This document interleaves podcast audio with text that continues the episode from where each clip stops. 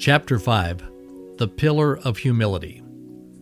Early the next morning, I received a call from Ernie, and by 10 o'clock I was standing on the construction site of a large building project. The wooden frame of the main building was covered with Amish workers.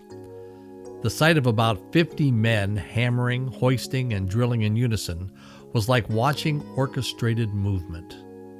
Each man was contributing individually as the whole group worked in sequence. As soon as one man lifted the boards, two more adjusted the placement, while a fourth moved in to secure the nails. I watched a few minutes until an older man approached me. "Are you Nestor?" He spoke with the same accent of Jonas, but he did not have a gray beard hanging from his shin. "Yes, I'm here to see J.R. "My name is Henry. J.R. is my son-in-law." He turned his head to one of the workers and spoke using strange words that did not sound like English. I could only recognize J.R.'s name in the sentence. The Amish boy moved quickly into the building structure. "Are you a supervisor on this project?" I asked. "Yes, we started building a year ago and hope to be finished here in a few months. My team really knows how to work." "Well, I can see that. It's like watching an artistic performance." The Amish boy turned and spoke to Henry. Henry smiled and said something back, and I asked, "What language are you speaking?" "Well, that's Pennsylvania Dutch. The Amish speak both English and German. They brought it over with them to America, but now it has evolved." He said that J.R. is in the back room. "Hey, let's go." "So, Henry, J.R. is married to your daughter?" "Yes, and it's been a wonderful watching them grow together. After they got married, I began to have some doubts about him. He kept experimenting with different churches and trying New Age and meditation. It seemed like every week they were attending a new church. We walked through the frame structure and into a finished wing of the building. J.R. has a real love for music. I think he can play about 15 different musical instruments." Entering into the office area, Henry stopped to pick up some scattered nails and lumber pieces. We found J.R. in the back office alone, reading a devotional book. "Hey, J.R., Nestor is here to see you." J.R. put his book down and stood to shake my hand. "Welcome, Nestor. It's really good to meet you. Henry, did you show him around the place?" "Well, just through this wing, J.R. It looks like we'll be ready for those electricians to come in by week's end. And even with that setback, I'm sure we're going to get back to that crew." "Well, good talking with you, Nestor. Let me show you around a bit. We're nearing the final phase of this building project, and it has really been amazing." "Well, J.R., is this going to be a retirement center?" "Yes, we're going to create an environment where elderly people can have their physical needs met, but even more important, we want to offer the spiritual guidance and assurance that we all need." The project was being completed in sections, so the overall complex revealed the process involved in finishing a new building. We were standing in the finished wing, complete with the final touches. Furnishings of wallpaper and fixtures on the doors and windows. Carpeting was down. But when we walked through the next section, these details faded as the essential structure revealed its skeleton. The white walls surrounding the bare wooden floors and the electrical sockets were blooming with wires. The most dramatic change occurred when we entered the last division of the project. It had just begun construction. It was an exact duplicate of J.R.'s wing, of the finished rooms, only it was stripped down to the bare frame and concrete foundation. J.R. stood beside a large, solid beam. "This is our foundation beam." About a week ago, Henry noticed that some of the measurements were off and the support beams were in need of adjustments. When we looked deeper into the problem, it was right here. The beam was off. We had to disassemble the whole frame and uproot this foundation in order to correct it. That meant starting from scratch because you can't correct a weak foundation by covering it with support pieces. Somewhere it will always give. "Well, J.R., that sounds a lot like the concept of your pillars of success." "You're right, Nestor, it does. The pillars have to be solid and upright if anything is to be built upon them, because the whole weight rests so heavily on the support of those pillars." Well, J.R., your partners have given me three pillars. Each one of them involves specific choices that they made in order to follow them. My desire is to see our business and nation be blessed by God. Well, Nestor, my pillar has a lot to do with how one is to handle the blessings of God. And like the others, it involves a dedication to making the right choices. J.R. handed me his pillar, the pillar of humility. True humility and respect for the Lord leads a man to riches, honor, and long life. When a man is trying to please God, he makes even his worst enemies to be at peace with him. Since God is directing our steps, why try to understand everything that happens along the way? J.R. held out his arm and leaned against the foundation beam. It's the principle of submission, Nestor. That's why these pillars mean so much. It's a slow process, but God is consistent in His ways. When we as a company made the decision in our boardroom to serve God, it was evident to all that God would bless our lives. I followed J.R. as he started to walk back through the finished offices. Well, what was your function at the company, I asked. Nestor, I handled collection. That was a little confusing. You established the pillar of humility, and you were the one that had to go collect the bills? That sounds like two conflicting roles. Well, not necessarily, Nestor. I believe that it's better to be poor and humble than proud and rich. Because the man who wants to do right will get a rich reward, but the man who wants to get rich quick will fail. Well, John, the only bill collectors I have ever known have been merciless. Yeah, I'd say that they're going about their job all wrong. Nestor, when our business was growing, we lived through three economic recessions. God blessed us tremendously in the midst of each one of them. We recognized that in order to be effective, we were going to have to work with our customers. And my job was to build a relationship with our customers while maintaining the cash flow of the company. It was a little tricky at times, but I always viewed it as a ministry.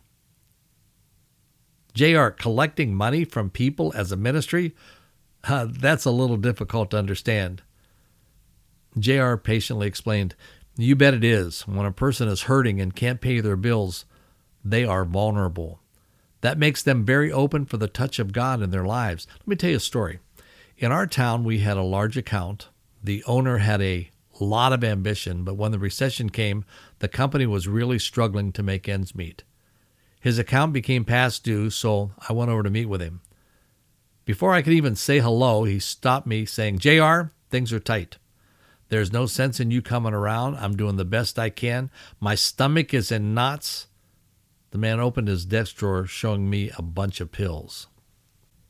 He said, hey, J.R., please don't add to my pressure because these pills aren't helping as it is.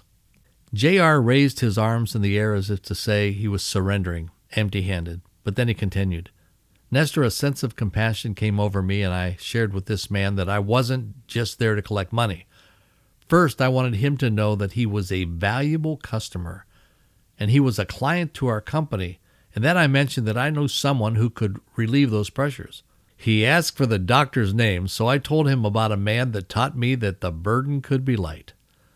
I explained that we were making more money through the recession than we had in the prosperous times, only because God is our supplier and is meeting our needs. Nestor, we prayed together that day, and a miracle took place. He and his wife began to have dreams at night. They learned how to hire people and how to make contacts with valuable customers. Not only did they make it through the recession, but that company has grown phenomenally.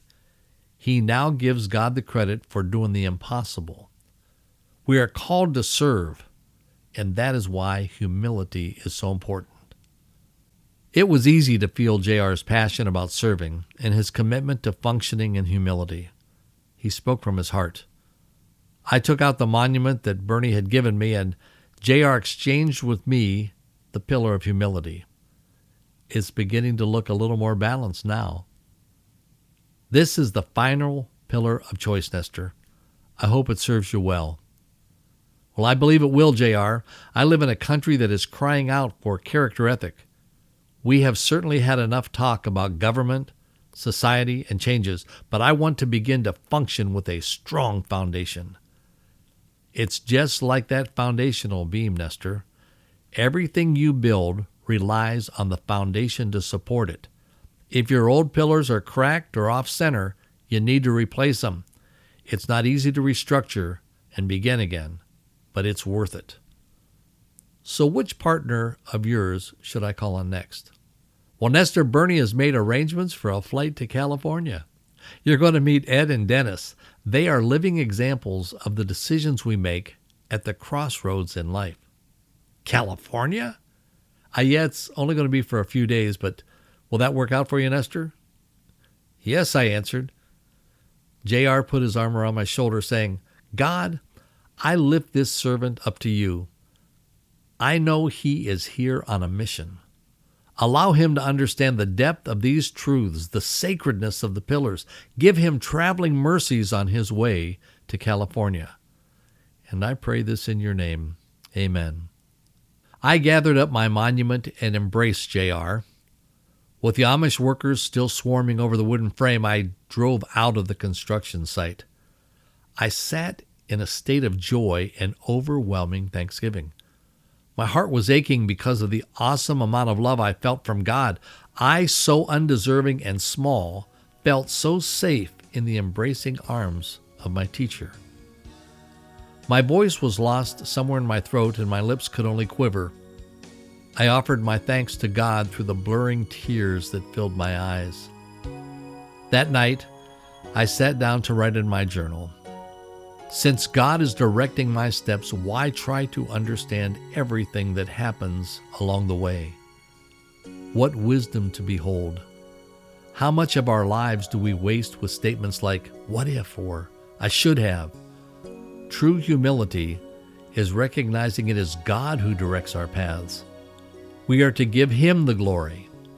Never once have I heard these men say, look what I have done. Nah. They always say, look what God has done through me. God is definitely on the throne of this man's life, and it is obvious that humility is an important part of true character.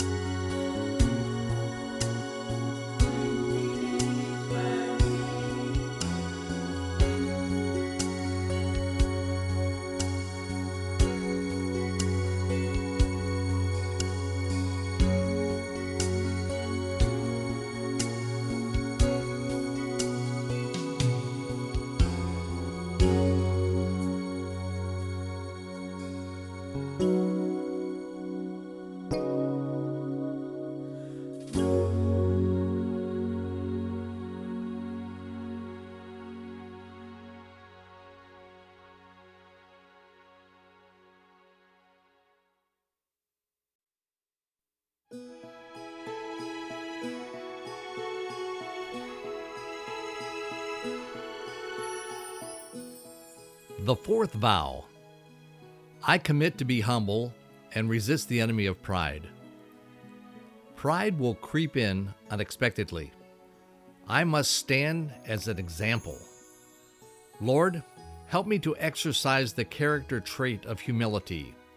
Help me to make people feel important and loved.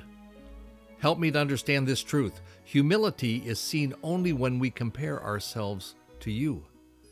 You are the creator of all things seen and unseen.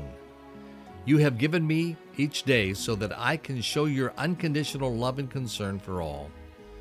My eyes have been opened to see the beauty of nature.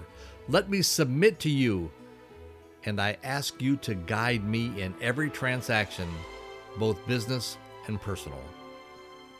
Take your chisel and carve your image into my life. I vow to be humble and to drive out pride, which is the enemy of humility. Help me to transform into your image. The pillar of humility. True humility and respect for the Lord leads a man to riches, honor, and long life. When you are trying to please God, God will make even your worst enemy to be at peace with you. So since God is directing your steps, why try to understand everything that happens along the way?